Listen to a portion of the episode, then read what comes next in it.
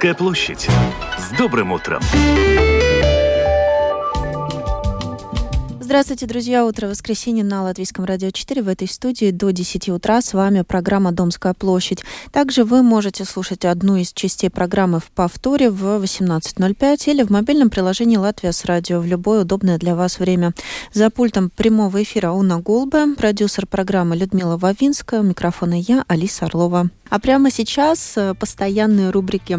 Всемирное наследие – это ценные природные или созданные человеком объекты, над которыми ЮНЕСКО берет шефство и делает все, чтобы их сохранять и сделать популярными. Под охраной ЮНЕСКО находится музыкальное направление регги, неаполитанская пицца, индийская йога. А что еще расскажет моя коллега Оксана Баста. Привет, Оксана.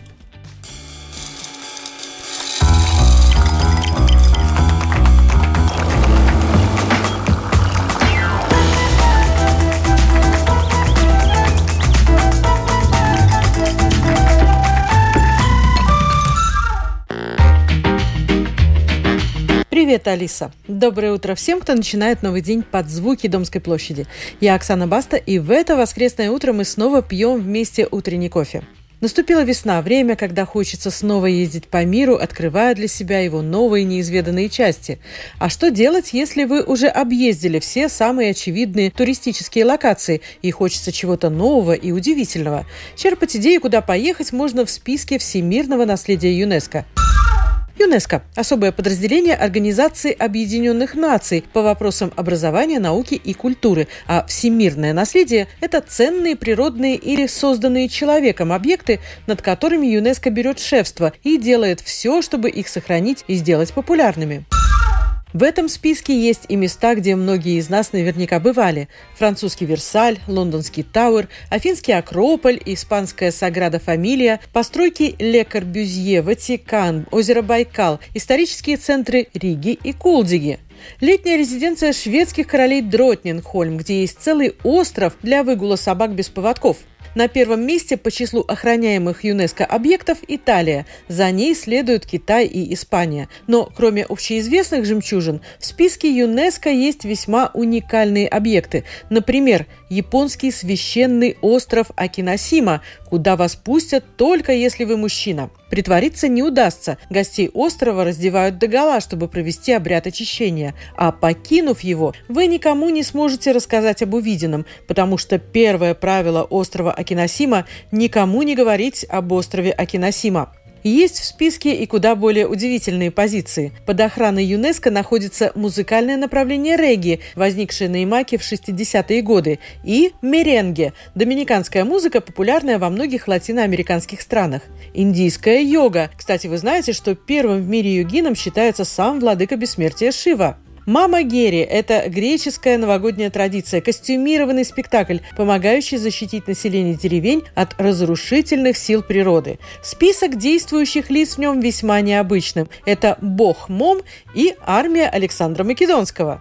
Куреш – это древняя казахская борьба, цель которой – уложить противника на лопатки – Хенё – это профессиональные корейские ныряльщицы, которых называют морскими девами. История зарождения этой древней профессии начинается в 17 веке. Ныряльщицы за моллюсками могут погружаться на глубину до 20 метров в одном гидрокостюме и маске и оставаться под водой до 3 минут. Рабочий день морской девы длится 7 часов. Старейший хенё в Корее – 80 лет.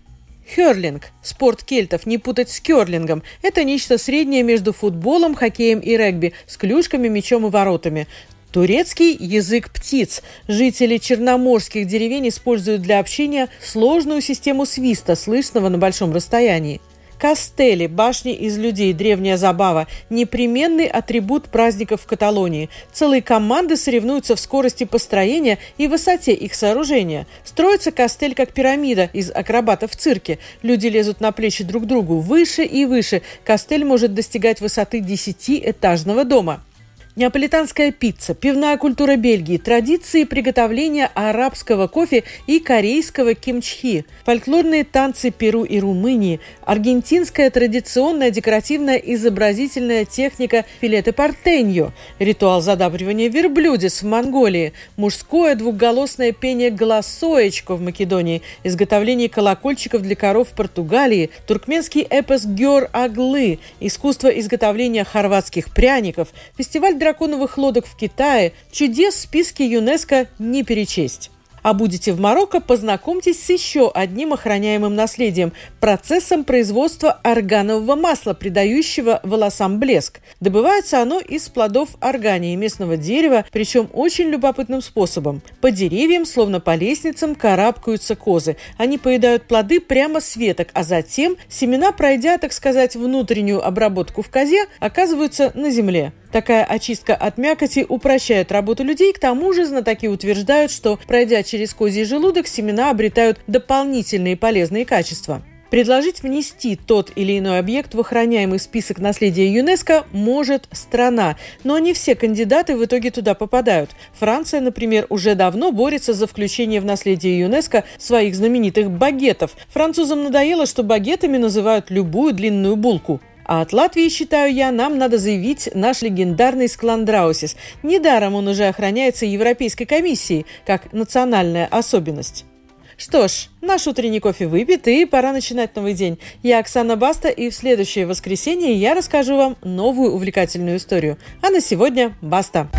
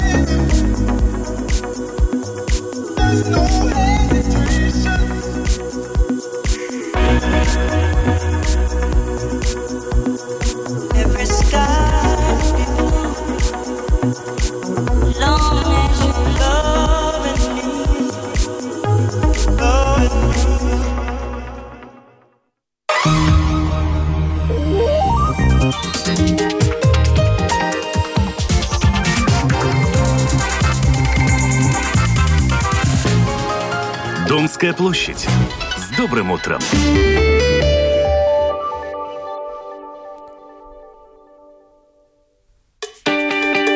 Друзья. Утро воскресенья на Латвийском радио 4 продолжается в этой студии до 10 утра. С вами программа «Домская площадь». Также вы можете слушать одну из частей программы в повторе 18.05 или в мобильном приложении «Латвия с радио» в любое удобное для вас время. За пультом прямого эфира Яна Дреймана, продюсер программы Людмила Вавинская, микрофона я Алиса Орлова. И я приглашаю вас присоединяться к видеотрансляции студии на нашем сайте lr4.lv и также задавать вопросы гостю эфира, писать нам, кнопка «Написать» в студию. Очень ждем, а, хотим, чтобы этот эфир был интересен именно для вас, поэтому задавайте вопросы. В Риге в эти дни проходит международная выставка животных Pet Expo, и у нас в гостях котики с выставки, а именно э, девушка с бесшерстным котом, голые породы кошек. Это инопланетяне. Вот будем разбираться. Вероника Романенкова и ее непушистый питомец по имени Феникс. Здравствуйте, с добрым утром. Здравствуйте, доброе утро. Какие вы красивые оба. Спасибо. Рассказывайте про Феникса. Феникс, он уже сам здоровается. здоровается со всеми. Феникс – это донский сфинкс, ему уже 10 лет. Дома у меня второй такой же есть, ему 11 лет, они братишки. Вообще очень классные кошки, характер, как у собачки, обезьянки и кошечки. Все вместе, такой микс. Э, Феникс первым делом, когда э, зашел в студию, он э, пустился исследовать. Вот действительно характер очень похож на такой собачий, как вы сказали, да, то есть ему нужно пройти, посмотреть, все обнюхать, прощупать обстановку, чем он и занялся в студии. Это так и есть. Они такие активные, они как собачки, где я, они за мной. И так и куда-то приезжаем, они тоже исследуют, поэтому это очень классно. И они такие раскрепощенные, им все надо знать, все надо изучить. А то, что я вначале сказала, что это э, голый кот, так корректно вообще говорить? Хозяева не обижаются? Я не обижаюсь ни на что. Ну так можно, да, голый галыш, котик? да, галыш, кот галыш, мяу, да, ты согласен? Вот как он себя сейчас ощущает? Мне кажется, ему все классно. Расслабленно, Новая обстановка, да? у вас в гостях, как он может еще плохо себя чувствовать. А вот то, что он такой разговорчивый, общительный. Они очень разговорчивые, они все время разговаривают, они ходят за тобой, они все время где ты, там и это. То есть это классно. Ну, кому-то это заходит, кому-то не заходит. Но мне нравится, когда животные все время со мной рядышком. Так что очень классно. То есть мяуканье это для него способ коммуникации, э, способ такого, может быть, даже саморасслабления себя в новой обстановке обстановке. Это не говорит о том, что э, ему некомфортно, да? Он просто общается. Он просто общается, он разговаривает и надо просто учиться. Ну, со временем понимаешь. Хорошо, Феникс, если тебе что-то нужно, говори. Вот все, все, водичку. Мы тебя услышим. Погладить, все, что нужно, будет тебе обеспечено. А, как взаимодействовать с хозяином? Как формируется вот эта связь, э, сцепка? Расскажите, вот как, как вы э, вообще друг друга нашли и как ваши взаимоотношения развивались? На самом деле я вообще пока не видела голых кошек и не была с ними знакома, я думала, что это за коты без шерсти, вот эти стереотипы как бы. А потом я приехала в гости по случаю, и там вышли два кота голых, один на плечо ко мне, другой ко мне на плечо, и они вот коммуницируют, они с тобой вот изучают себя, они вот как собачки, и поэтому они меня покорили, я поняла, что я хочу только такую кошку, потому что, ну, это мое. Вот, и, ну, классные, классные, они такие очень дружелюбные, добрые. Они не умеют, у них вообще, у моих конкретно, вообще нет агрессии. Не умеют царапаться, не умеют кусаться, они только умеют разговаривать, ходить за тобой, быть рядышком и греть тебя. Да, а вот то, что я вначале сказала, что они как инопланетяне, а, как вы это воспринимаете? Я за, за или он, человек, или это кот-человек?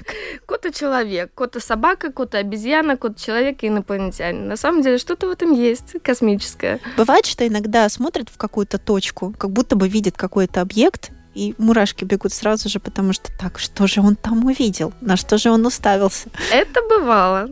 Но у нас одна волна, мы к этому относимся. Вы тоже Отлично. видите то, что и Почти. он.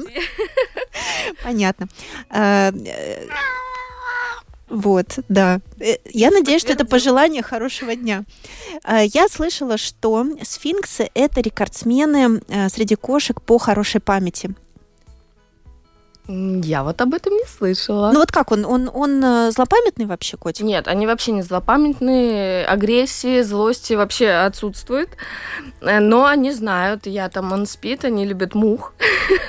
Мои конкретно. Он может спать, я говорю, где муха? Он может проснуться, все, ее ловить. И, или там я их тоже разделяю по голосу, по шагам. У них у каждого как бы свое. То есть э, они очень умненькие, они понимают, я с ними разговариваю прям все. Но все эксперты говорят, что сфинксы очень умные, супер умные коты. Какие слова он знает? Муха, кушать, мама, все, вообще на самом деле все. Нет такого набора слов, он просто, мне кажется, мы на одной волне, на одних вибрациях общаемся и понимаем друг друга. Да, вы участвуете сейчас э, в международной выставке, а э, в какой категории может участвовать сфинкс? То есть сфинкс э, среди голых котов участвует или он может соревноваться с длинношерстными? Ну, там есть своя среднеазиатская категория. Я, мы, мы не выставочные, мы уже десятилетние. Сейчас, так как я работаю грумером, я уже в этом развиваюсь, как бы изучаю все. Но когда я их брала, я еще ничего не знала, брала просто по душе. Вот, ну да, там есть своя квалификация, это идут среднеазиатские кошки, и они там между собой. По каким параметрам? Красивые глаза, там много, на самом деле. Анатомия, уши, глаза, и то есть очень-очень много всяких факторов, так так не рассказать. Ну да, жюри же, они смотрят на кота в целом, они обязательно берут в руки, они вот там даже как-то вытягивают, смотрят от э, кончика носа до уши, как он э, выглядит, как он сформировался. Да, там действительно очень много... Плюс свои стандарты. У каждой Стандартов, своей кошки да. анатомические стандарты. Входит он в стандарт, не входит. И игривость, не игривость, спокойность. Поэтому очень-очень много факторов. Ну, ну, все да. это очень интересно, можно изучать. Это прям целый мир. Какой цвет глаз характерен для сфинксов? Разные есть глаза, на самом деле. У моих зеленые глаза, есть и голубые глаза. Других я как-то вот не видела. Или не припомню сейчас. Да. И цвет э, кожи, правильно сказать кожи, да, он может тоже отличаться, как бы варьироваться от светло-розового к серому. Вот э, Феникс, и, наверное, и больше серого прям окраса. очень такой близко к черному есть. Очень разные. Есть такие миксы, которые там и светленькие, и черненькие, поэтому Палитра большая. Так, какой красивый пишет нам э, Лариса, уже к нам присоединяются радиослушатели и радиозрители. Э, очень актуально, поэтому, пожалуйста, включайте трансляцию, видеотрансляцию, посмотреть на Феникса. Э, как вы его согреваете? Мне кажется, согреваю я его. Ой, не я его, а он меня. Потому что на самом деле они именно мои. Кто-то, я вижу, их одевает в одежду какую-то, еще что-то. Но у меня как-то так сложилось, что они сами, если им прохладно, они или на батарею залезут, но чаще зароются в пледик или придут ко мне. Вот они mm. прикольно то, что один зашел, второй зашел, я только одеялко открываю, и все, все рядышком, все со мной. Но второй такой же породы. Точно такой же, вот прям. Да. Но они друг от друга могут греться. Вообще они теплые, они даже горячие. У них температура больше, чем у обычных котов. Это нормально, потому что им надо согреваться. За счет этого они тоже чуть больше кушают, чтобы у них была энергия. Вот. И, ну, проблем на самом деле с этим вообще нет, и никогда не заморачивалась. Э, они такие умные, что если им прохладно, он зашел в пледик, один, второй, еще рядышком вдвоем. Конечно, если компания есть, это вообще классно. Да. Просто. Ну, то есть терморегуляция так природой задумана, что у них э, на высоком уровне, то есть все продумано. Да. А какие-то вот одежки, знаете, есть вот эти красивые костюмчики, вам хочется наряжать? Нет, ему по- не, по-моему, ему не очень. Ему не хочется. По-моему, ему и так нормально. Поначалу еще как-то я пробовала, но это можно, если хочется, если есть такое желание, почему бы нет? Мы просто голенькие. Но Феникс вообще замечательный. Мне кажется, в его глазах э, вся мудрость э, кошачьего народа, собранная просто веками. Там прям космический, космический, космический посыл. Знаете, многие говорят, что что морщинки э, сфинксам придают э, угрюмости. Ну, это говоря вот э, о визуальной части, о внешнем виде. А вы как считаете? Мяу. Мне кажется, это какое-то украшение какие-то эмоции видно, они когда двигаются, разговаривают, поэтому прикольно. Мы, кстати, Феникса, если он сейчас протестует, мы можем э, его отпустить погулять, если ему нужно Он вообще освоб... не протестует. Нет, он, он просто общается он просто и общается. желает всем хорошего дня, солнечного дня, всем привет. Э, сколько весит э, сфинкс в среднем? Ну, наверное, плюс-минус 5 килограмм. Честно, я не взвешивала. Очень давно. Ну, мне кажется, он в хорошей форме. То есть, ну, не надо, конечно, закармливать. Бывает, что они очень хотят много кушать. И могут Это потому переедать. что им нужно греться, да? И как греться надо, ну и опять, как вот у меня лабрадор, они такие любители поесть. Они могут кушать бесконечно. Бывает такое, что они, когда маленькие были, ели. Но лишнего веса никогда не было, но тоже надо контролировать. То есть, чтобы эта грань. Но по сфинксу сразу видно, если он немного переел, да, то есть сразу это бачка, по сфинксу, животик. По сфинксу все видно. Все видно. Это вообще удобный кот во всем. А, а ворует еду у вашей собачки? Нет, нет. Есть только свое, да? Да. Угу. У них своя мисочка. Сейчас они вообще, у них всегда есть корм. Они когда хотят, они покушали, ушли, покушали, ушли. То есть... Ну, корм какой-то специализированный. Или он вашу еду тоже хочет есть? Они иногда хотят какие-то вкусняшки, какую-то колбаску ем, там хамончик, э, креветочки, они могут там подойти попросить. Но я могу там дать, но это изредка, как бы лучше, конечно, чтобы рацион был э, сбалансированный в сухом корме. Вот, и, ну, так вообще проблем с этим нет. Да. Вы сказали, у вас э, лабрадор. А как коммуницируют с собаками? Вот как они друг с другом находят общий язык? Игрушки делят? И дети есть, и лабрадор есть, и кролик есть, и он э, собака появилась последняя в нашей семье, вот поэтому да. коты вообще отлично его приняли, и они заигрывают, играются, то есть вообще просто гармония. Сколько стоит такая прелесть? Э, поступил вопрос. Но ну, мы, наверное, не будем вдаваться вот прям в такие подробности. Мы, наверное, ограничимся тем, что скажем, а, ну, бюджетно, не бюджетно, дороже, чем другие породистые коты. Мне кажется, что доступно. Доступно, смотря какие там, опять же, углубления родителей, мы хотим выставки, мы хотим что. Конечно, лучше с документами покупать, чтобы чуть быть уверенной, но на самом деле признаюсь, то, что когда я покупала его, я вообще в этом не понимала. И не брали без документов, и все, и, ну, слава богу, повезло. Ну, лучше, конечно, на самом деле, сейчас, осознанно говоря, работая в сфере грумером, видя котов и собак, понимаю, что лучше, конечно, дать предпочтение, чуть-чуть переплатить, но у вас будет здоровый, красивый кот, а не сфинкс, который потом вырастет в лошадь. Лучше тут э, чуть-чуть потратиться, чем потом лечение или еще что-то. Интересно, что у вас, как у грумера, лысый кот. То есть, получается, дело вашей жизни это заниматься как бы прическами животных, да, а котик лысый дома живет. Вот на как, сам, вы, на как самом вы деле... парадоксы? Это парадокс, но на самом деле я очень рада, потому что на работе очень хватает всех пушистиков, это все классно, но сапожник без сапог, приходишь домой, и тоже надо что-то делать, силы где-то взять. Поэтому, ну и опять же, я их брала до того, как пришла в эту профессию. Но это, видимо, какая-то тоже космическая была чуйка. Так что все отлично. Феникс сейчас гуляет по студии, исследует и э, набирает новые запахи в свою библиотеку, которая, наверное, у, у каждой кошки в голове какая-то своя библиотека запахов новых ароматов. Вот и он набирает себе тоже новые. Э, линяет ли такой кот, что у него за волосяной покров, интересуется Нина? А, а чем линять-то? Там, Коту нечем, нечем линять, вообще, нет. Да? На самом деле было интересно, когда я их взяла, они были чуть-чуть пушистенькие маленькие котятки. Какой-то пушок, чуть, да? Пушок был, да, они росли, этот пушок как бы ушел, и все, они стали голенькие. Но есть тоже разные сфинксы, там отдельная, конечно, тема, но есть совсем голые кошки, есть бархатные, как мой, есть такие чуть больше велюровые чуть-чуть они такие пожестче. У меня бархатные вообще отлично. Еще их два, они друг друга моют, они не так потеют. Совсем голые кошки, конечно, больше нуждаются в уходе, э, потому что они потеют, и, ну, как наша кожа, получается, они такие. Чаще надо ухаживать. С этими бархатными мне вообще повезло. Еще и с двумя. Ну, на ощупь бархатный, да? Я еще просто его не гладила. Он сейчас пошел к нашему оператору прямого эфира Яни Дремоны. Э, познакомились. Ну, может быть, кстати, Феникс, раз он такой умный, можно обучить его. Он поставит нам сюжет, может быть, или песню какую.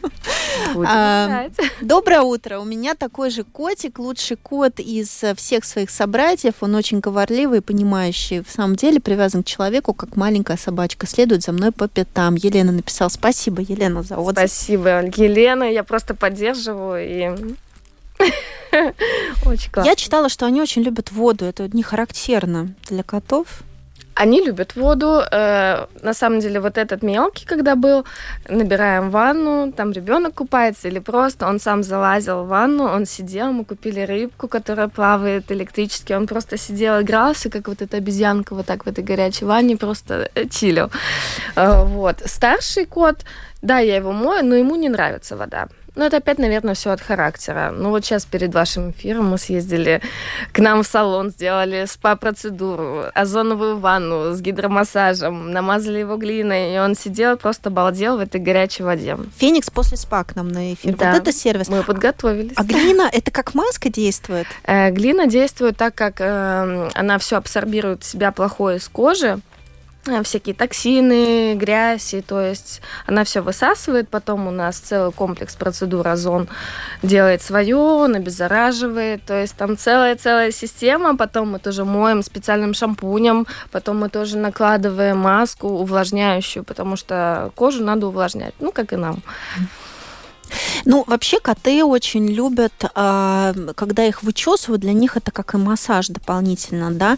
Ну вот э, сфинкса причесать нельзя, но, наверное, какой-то массаж просто ему вручную можно сделать работая в профессии шерстяными котами, вычесываться коты шерстяные вообще не очень любят. Ну как, щечки им нравятся, ну, когда почесать это не, не вычесать. А, а им это так, ну опять, как кому, конечно. Но самое смешное, что как бы чесать тут нечего, но если ты возьмешь расчесочку, щеточку и вот его почешешь, для них это просто кайф. Ну какая-то такая мягкая, да, закругленными. Чем жестче, тем лучше. Серьезно? А Именно мои такие. Да, а, так, они не травмируются? Ну, конечно, надо все с умом делать, да. но им прям вообще заходит очень в кайф. Угу. Я заметила у Феникса очень интересно, вот он ко мне, кстати, подошел. Здравствуй, здравствуй, малыш. Очень, очень приятно познакомиться. Вот вылизывается. Потрогали его. Меня потрогали. Э, усики у него интересные такие, вот они как закручиваются, да? Они такие, как проволочки, конечно. Вот у, волосяных котов они, конечно, такие прям бывают усы, усищи такие грациозные, красивые. У сфинксов чаще такие проволочки, но самое интересное, что вот этот мелкий, э, старшему откусывает усы. Так. И старший у меня ходит без усов. Это он что выражает, как вы считаете? Mm, он, наверное, Доминирует. просто хочет, чтобы у них была разница. А сам ходит усатый. Какой хитрый. Что он у вас испортил? А, Дерет мебель, а, лазит ли по занавескам, а, пишет Наташа. Ну, помимо чужих усов, что он еще натворил? Вот честно, даже не припомню, чтобы они что-то плохое сделали. Да, они любят там куда-то повыше залезть, попрыгать, еще что-то, но чтобы вот что-то испортить, такого не было. Я слышала, что сфинксы очень любят мелкие вещи и мелкие игрушки. Вот они найдут какую-то э, соринку, песчинку, и вот будут радоваться играть. Вокруг. Мои очень любят, особенно второй кот, обожает резинки от волос с детства. Он видит вот эту резиночку, ему кидаешь, он ее как собачка бежит и приносит тебе. И также маленькие мячики. Вот это прям вот их любимая тема. Что самое интересное вы узнали за эти больше, чем 10 лет? А, сколько у вас э, живут голые котики? Я рада, что я взяла голого котика, потому что это, конечно, ну, такое вот ну, мне надо общение, мне нужна коммуникация, и вот они мне могут ее давать. Они всегда со мной рядом, они со мной поговорят, я с ними поговорю, мы друг друга поняли, мы поигрались, мы рядом поспали, они тепленькие, они меня греют, я их грею. Наверное, вот это вот единственное. Но они по-моему, супер стрессоустойчивые. Что-то вообще может вывести из себя этих инопланетян? Наверное, все по ситуации. Ну, такого как бы не видно было, чтобы они были даже к собакам, вот и в салон я привезла перед вами, когда мы готовились, там собаки, там движуха, и то есть нормально, он также ходил по салону, где есть собаки, фены, ему, да, вот чуть-чуть страшно, но он как бы ходит, исследует и и с детьми вы говорите тоже, да? С детьми Контакт вообще найден отлично. сразу. Ну и они всегда в форме, по-моему, нет толстых сфинксов. Не встречала. Но, наверное, перекормить можно каждого, поэтому лучше следить, чтобы не перебирал. Ну, спасибо большое. Спасибо за этот рассказ и спасибо нашим дорогим радиослушателям и радиозрителям за комплименты. Много комплиментов сегодня получил и Феникс, и э, его хозяйка Вероника Романенкова. Вы сейчас отправляетесь, получается, на Кипсулу, на, На выставку. Феникса там не будет, сейчас он поедет домой. А, Потому что мы там работаем, у меня там выставочные коты Понятно. по работе, которые я подготавливала. Мама на работу, а Феникс сегодня уже отработал, он Феникс уже и в уже спас отдыхает. ходил, и на радио побывал. И... Ему надо брату рассказать. Saulina, visi meži mūs tiesā. Tikai kāpēc tu mans mīļais, esi šodien drūms? Atnāc klusos vakaros, pavadīsim kopā tos. Tur, kur upes malās vīļo, baltais ievu krūms. Zilgana nakts, debesīs degs, pirmie gaiputni klieks. Arī mums pirs, ūdeņus lies, baltais iebu ziedus lies.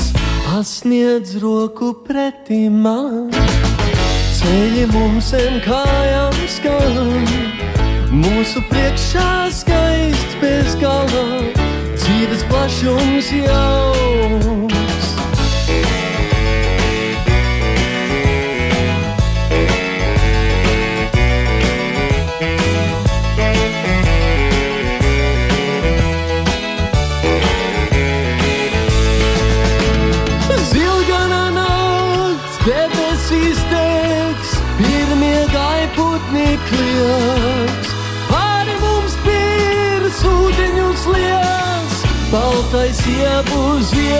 Sniegs.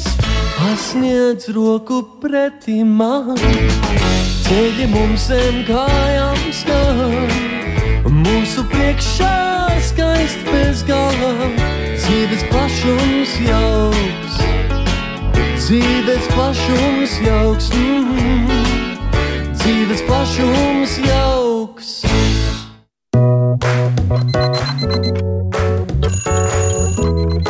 Будильный гость.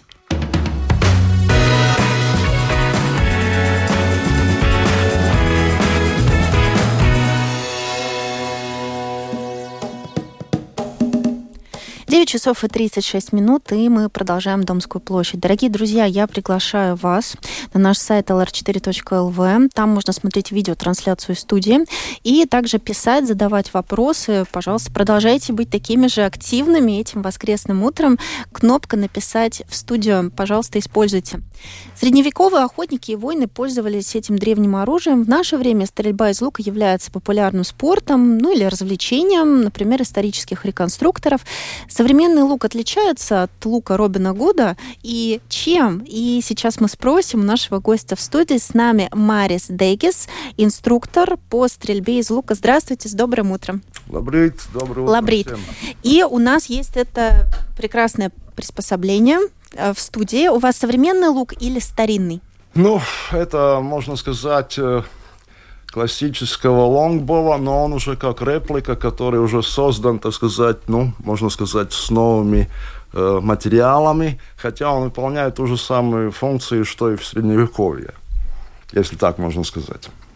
Ну, тут в нем, ну, не два метра, нет, ну, полтора, наверное, Ну, полтора так метра. вот на глаз, Ну, если мы будем Высоту. смотреть, тогда это метр где-то 60. метр шестьдесят. Ну, вот как я. Я метр шестьдесят. Э, олимпийский лук выглядит так же, как этот, который у нас Ой, нет, это совсем другая уже система, потому что так они и делятся в основном. Олимпийский лук – это как раз для такого классического академического спорта, а лонгбол, он, правда, тоже, так сказать, имеет место в соревнованиях, но он как классика уже. Олимпийский лук, он уже по нюансам там очень-очень, так сказать, важно точность и, как сказать, ну, поочередность попадания, поэтому он, можно сказать, уже технически э, это уже космос, если будем сравнивать с классическим английским луком. Этот классический английский. Раньше на изготовление шли а, вроде как рога животных. А, из чего классический лук делают сейчас? Классический лук так же самое, он делается, можно сказать, из каких-то основных пород деревьев, но только для укрепления его, так сказать, укрепляет э, ну, с такими прослойками карбона. Из этого мы его получаем, что он долговечный, если можно сказать, он меньше, ну, так сказать, сопротивляется изношению, если так. Ну, считается, э, что ни одно животное не пострадало, да, при изготовлении современного лука? Нет, классического ну, образца. Вообще, во-первых, у нас в Латвии запрещено охотиться на животных. С этой целью? Да, в Эстонии, я знаю, это открыто там тоже едут на охоту, но там же другой лук, э, этот самый лук э, используется, так называемый компактный лук, потому что если вы будете с этим лонгболом сидеть где-то ну, в засаде, да, и ждать этого животного, вы все время должны будете держать тетю отвертый, то есть открытый, да. да.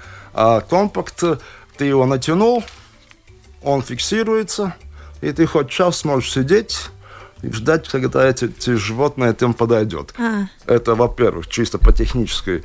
А, во-вторых, эти лонгбол, ну, они, так сказать, для этого не предназначены в наше время. Почему? Потому что ты должен быть очень хороший охотник, знать тропы, эти все нюансы этого животного, да, и тогда тоже, ну, максимум 20 метров, когда ты его сможешь убить на поражение. Тем более там уже совсем другие стрелы используются, но не эти. Mm. Стрелы тоже у нас есть в студии, мы к этому вернемся. А какое-то особенное дерево идет на изготовление такого лука? Ну, бук, можжевельник. Да, осис, неатceros, kā bija осис. Но все они, которые мелко, ну, смалка щедр, камер. Так что у нас э, в Латвии два человека, которые изготовляют луки. Это Зверс, это его, кстати, фамилия из Мадонской области. И еще есть Виллистерс. Он сам бывший лучник, участвовал в соревнованиях в Европе, завал призовые места. И этим так увлекся, что он и, зная эти нюансы и тонкости, тоже изготовляет э, луки. То есть у нас есть своя школа мастеров лучников. Да, есть. Mm. Ну, раньше это было необходимо для выживания, а сейчас люди зачем стреляют из лука? Ваше наблюдение? Мое наблюдение я могу только начинать э, как раз исходя из себя. Ну, где-то лет 12-14 назад э, я на своей работе чувствовал, особенно зимой, что у меня не хватает чего-то физического. Но нашел Э, клуб Амазонес, и дважды в неделю я там шел по вечерам стрелять. Ну, минимум тренировка это 150-200 стрелов. Ты выстреляешь. И после этого ты чувствуешь, что ты все мышцы более-менее уже как-то размял. размял и уже, ну, так сказать, себя чувствуешь как нормальный человек. Исходя из этого, я просто чисто из-за этих физических ну, ощущений – возвратился ну, к детству, если так можно сказать. Я, когда готовилась к этому эфиру, я читала, что выстрел э, равносилен подъему гири. Вы сказали 150 стрел выпускали. Это получается 150 раз гирю поднять? Но не совсем. Тут уже немножко другая ситуация. Тогда мне надо еще глубже отойти назад и вам разъяснить, э, как это все делается. Во-первых, для каждого человека Э, надо ну, это опять, это можно сделать только уже с инструктором, когда он проверяет э, твои силовые возможности. надо конкретному этому человеку ну, подобрать э, подходящий лук. Потому что если вы подберете тяжелый лук, да, тогда вы даже 10 выстрелов не сделаете. А сколько он весит? Он весит э, смешно. Там где-то 700 грамм это максимум. Но не в этом суть. Суть э, в натяжении тетивы. И там уже, так сказать, это уже совсем другая ситуация. Этот э, лук, например, если мы его вытягиваем полной силой, тогда у него эта сила 9 килограммов. Ну, приблизительно маленькая гиря это будет, да. Но, как я уже сказал, поэтому если вы подберете неправильный лук, вы на следующий день уже вообще не захотите смотреть на этот лук. Вам все мышцы будут болеть, и вы скажете, какого черта я за этим взялся. Поэтому очень-очень важно, чтобы вообще правильно начинать. Да, очень. Но натягивать тетиву должно быть тяжело? Или по ощущениям это должна быть очень легкая задача? Ну, есть один такой маленький, так сказать, не то что эксперимент, а уровень. Если при вытяжке тетиве ты 7-10 секунд можешь выдержать, и у тебя рука не дремлет, ну, не дрожит, да, тогда это более-менее э, лук вашей силы. А вы вначале рассказали, что есть такой лук, который фиксирует эту тетиву, да, да? и эти... с ним можно ходить. Угу. Ну, эти компактные луки, они у нас тоже вошли в моду ну, их, так сказать, первоначальная очень где они популярны, это они в Америке. В Америке они больше половины вообще всего лучного рынка занимают, потому что там у них э, в Штатах э, разрешено охотиться на животных, и поэтому они и там, ну так, очень популярны. А это вот у нас классика. Берем три пальчика, вытягиваем тетиву, прижимаем к щеке, если мы вот эти 10 секунд продерживаем, у нас рука не дремлет, тогда у нас все в порядке. То есть с дрожащими руками в лучники идти нельзя? Нет, нет, я говорю, это вообще неправильный подход. Вы знаете, я когда выпью три чашки кофе, у меня немножко дрожат руки. Значит, после кофе нельзя идти стрелять. Нет, почему? Просто тогда у вас должен быть более э, мягкий лук или меньше силы. Угу. Я знаю, что есть еще блочный лук. А, я вот не знаю, является ли он вот ну, тем это для как олимпийцев. Раз есть блочный компактный, это да. как раз тот есть. Там как будто бы даже есть прицел. Да, потому что и в этих олимпийских лук, лук, луках также есть прицел, но блок э, или компактный лук, он в основном и так и предназначен для стрельбы по, по, ну, по зверям, по мишеням, и чтобы было точное попадание, там без прицела ну, никак не обойдешь. Но вообще исторически а стрела должна была пробить кольчугу рыцаря. Это же с какой скоростью она должна лететь? Ну, нельзя сравнить эти луки с тех времен, потому что там эти луки были куда тяжелее, они как раз были, так сказать, для ну, этого предусмотрены. И английские луки были такие, что один держит, а один оттягивает. Тогда они эту силу, то есть стрела эту силу, так сказать, ну, получает, чтобы пробить этот кольчуг. А вы когда-нибудь участвовали в исторической реконструкции? Участвовал. А расскажите об этом опыте.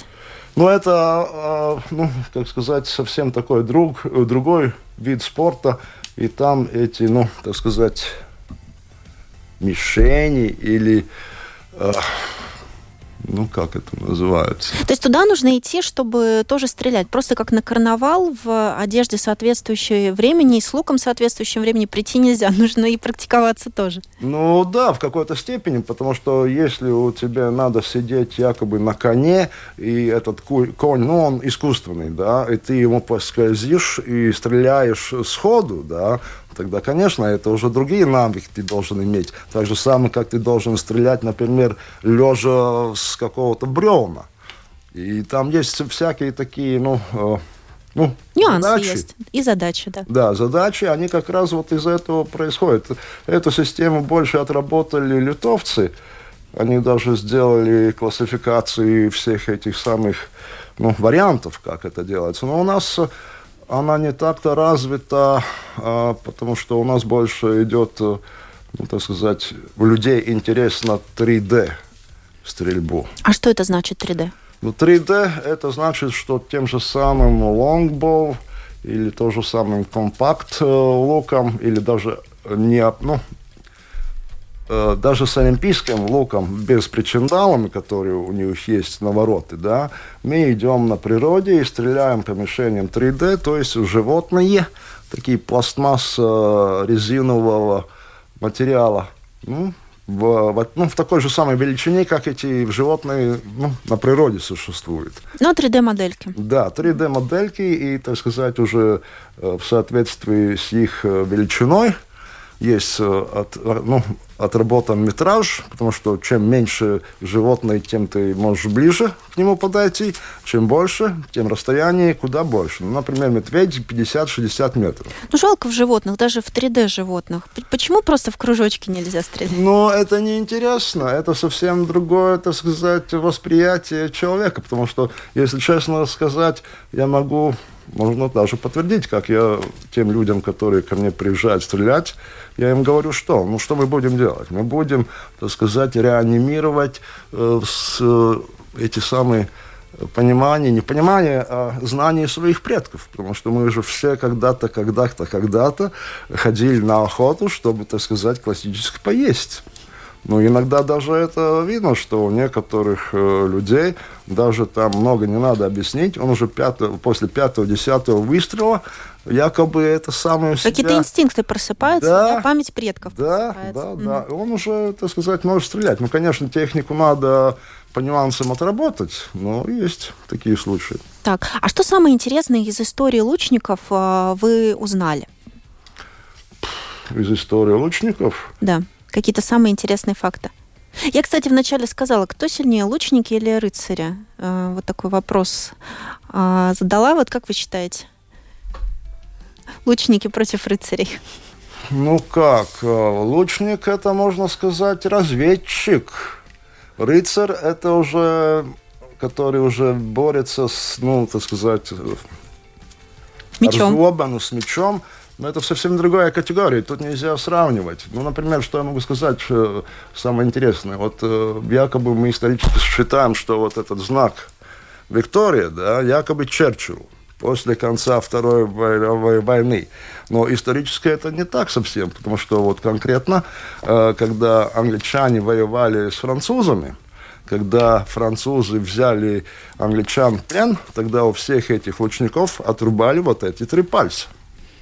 И поэтому, когда э, вот англичане, которые победили, вернулись домой, они мы могли показывать, что у меня все три пальца на место. Mm-hmm. Mm-hmm. Это такой интересный момент. Еще один из историй, как ни странно, вот когда американцы высажали десант ну, во Второй мировой войне через Ла-Манш, кстати, там еще участвовал один американец, который э, с луками и стрелами так сказать, воевал. Но он тоже был как разведчик.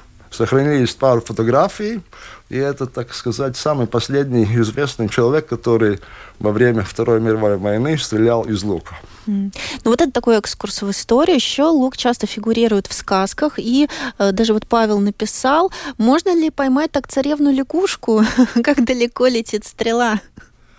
Ну, я лягушки не ловил, а насчет дальности – это опять зависит от э, сил человека и от силы вот этого же самого лука. Ну, с этим луком, можно сказать, 50-80 метров, если полностью вытягнуть его, ты можешь э, ну, дальность э, достать. Mm-hmm. А олимпийские луки еще куда больше по, длину, по длине стреляют. И я читала, что стрела летит со средней скоростью 80 км в час. Это правда? Да.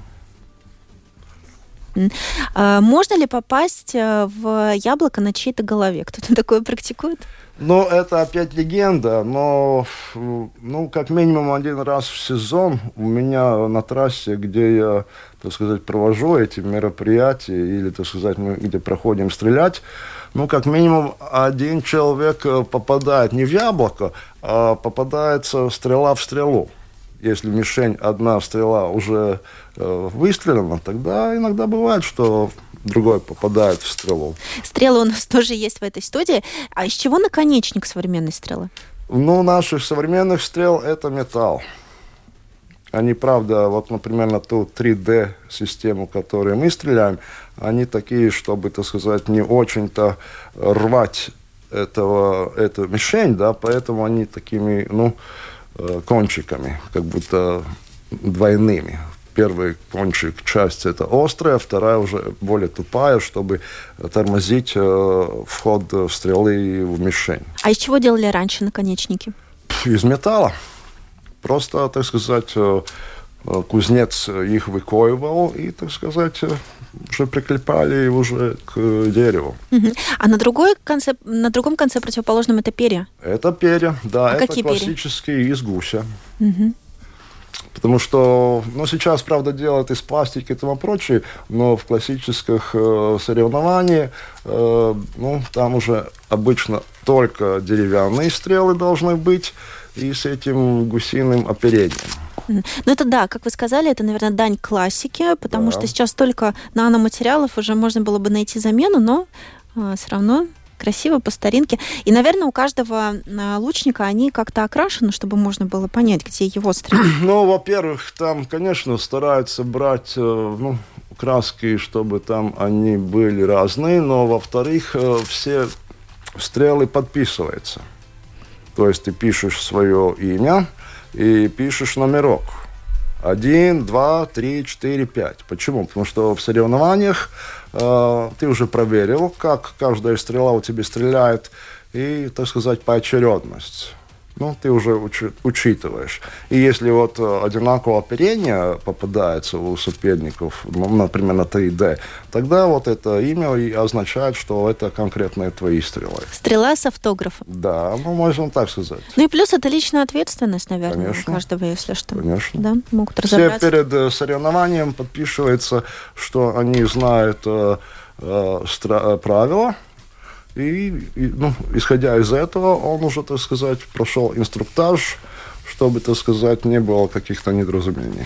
Помогает ли такое а, увлечение, вот когда оно еще на стадии хобби, вырастить а, новых молодых спортсменов, может быть, подготовиться к биатлону? Есть же арчер-биатлон. Есть. Конечно, это уже зависит от э, желания самого ну, этого человека, потому что, во-первых, э, надо этим заниматься регулярно, это во-первых, и какую-то цель себе ставить. Один вариант, если ты просто себе как этот хобби, ну, по выходным, да, например, тогда это другой уровень. Если ты хочешь, так сказать, идти дальше, например, в Америке, это популярно, как мы знаем, в, в очень многих вузах, если ты какой-то уровень достиг, тебе освобождают от э, платы стипендий.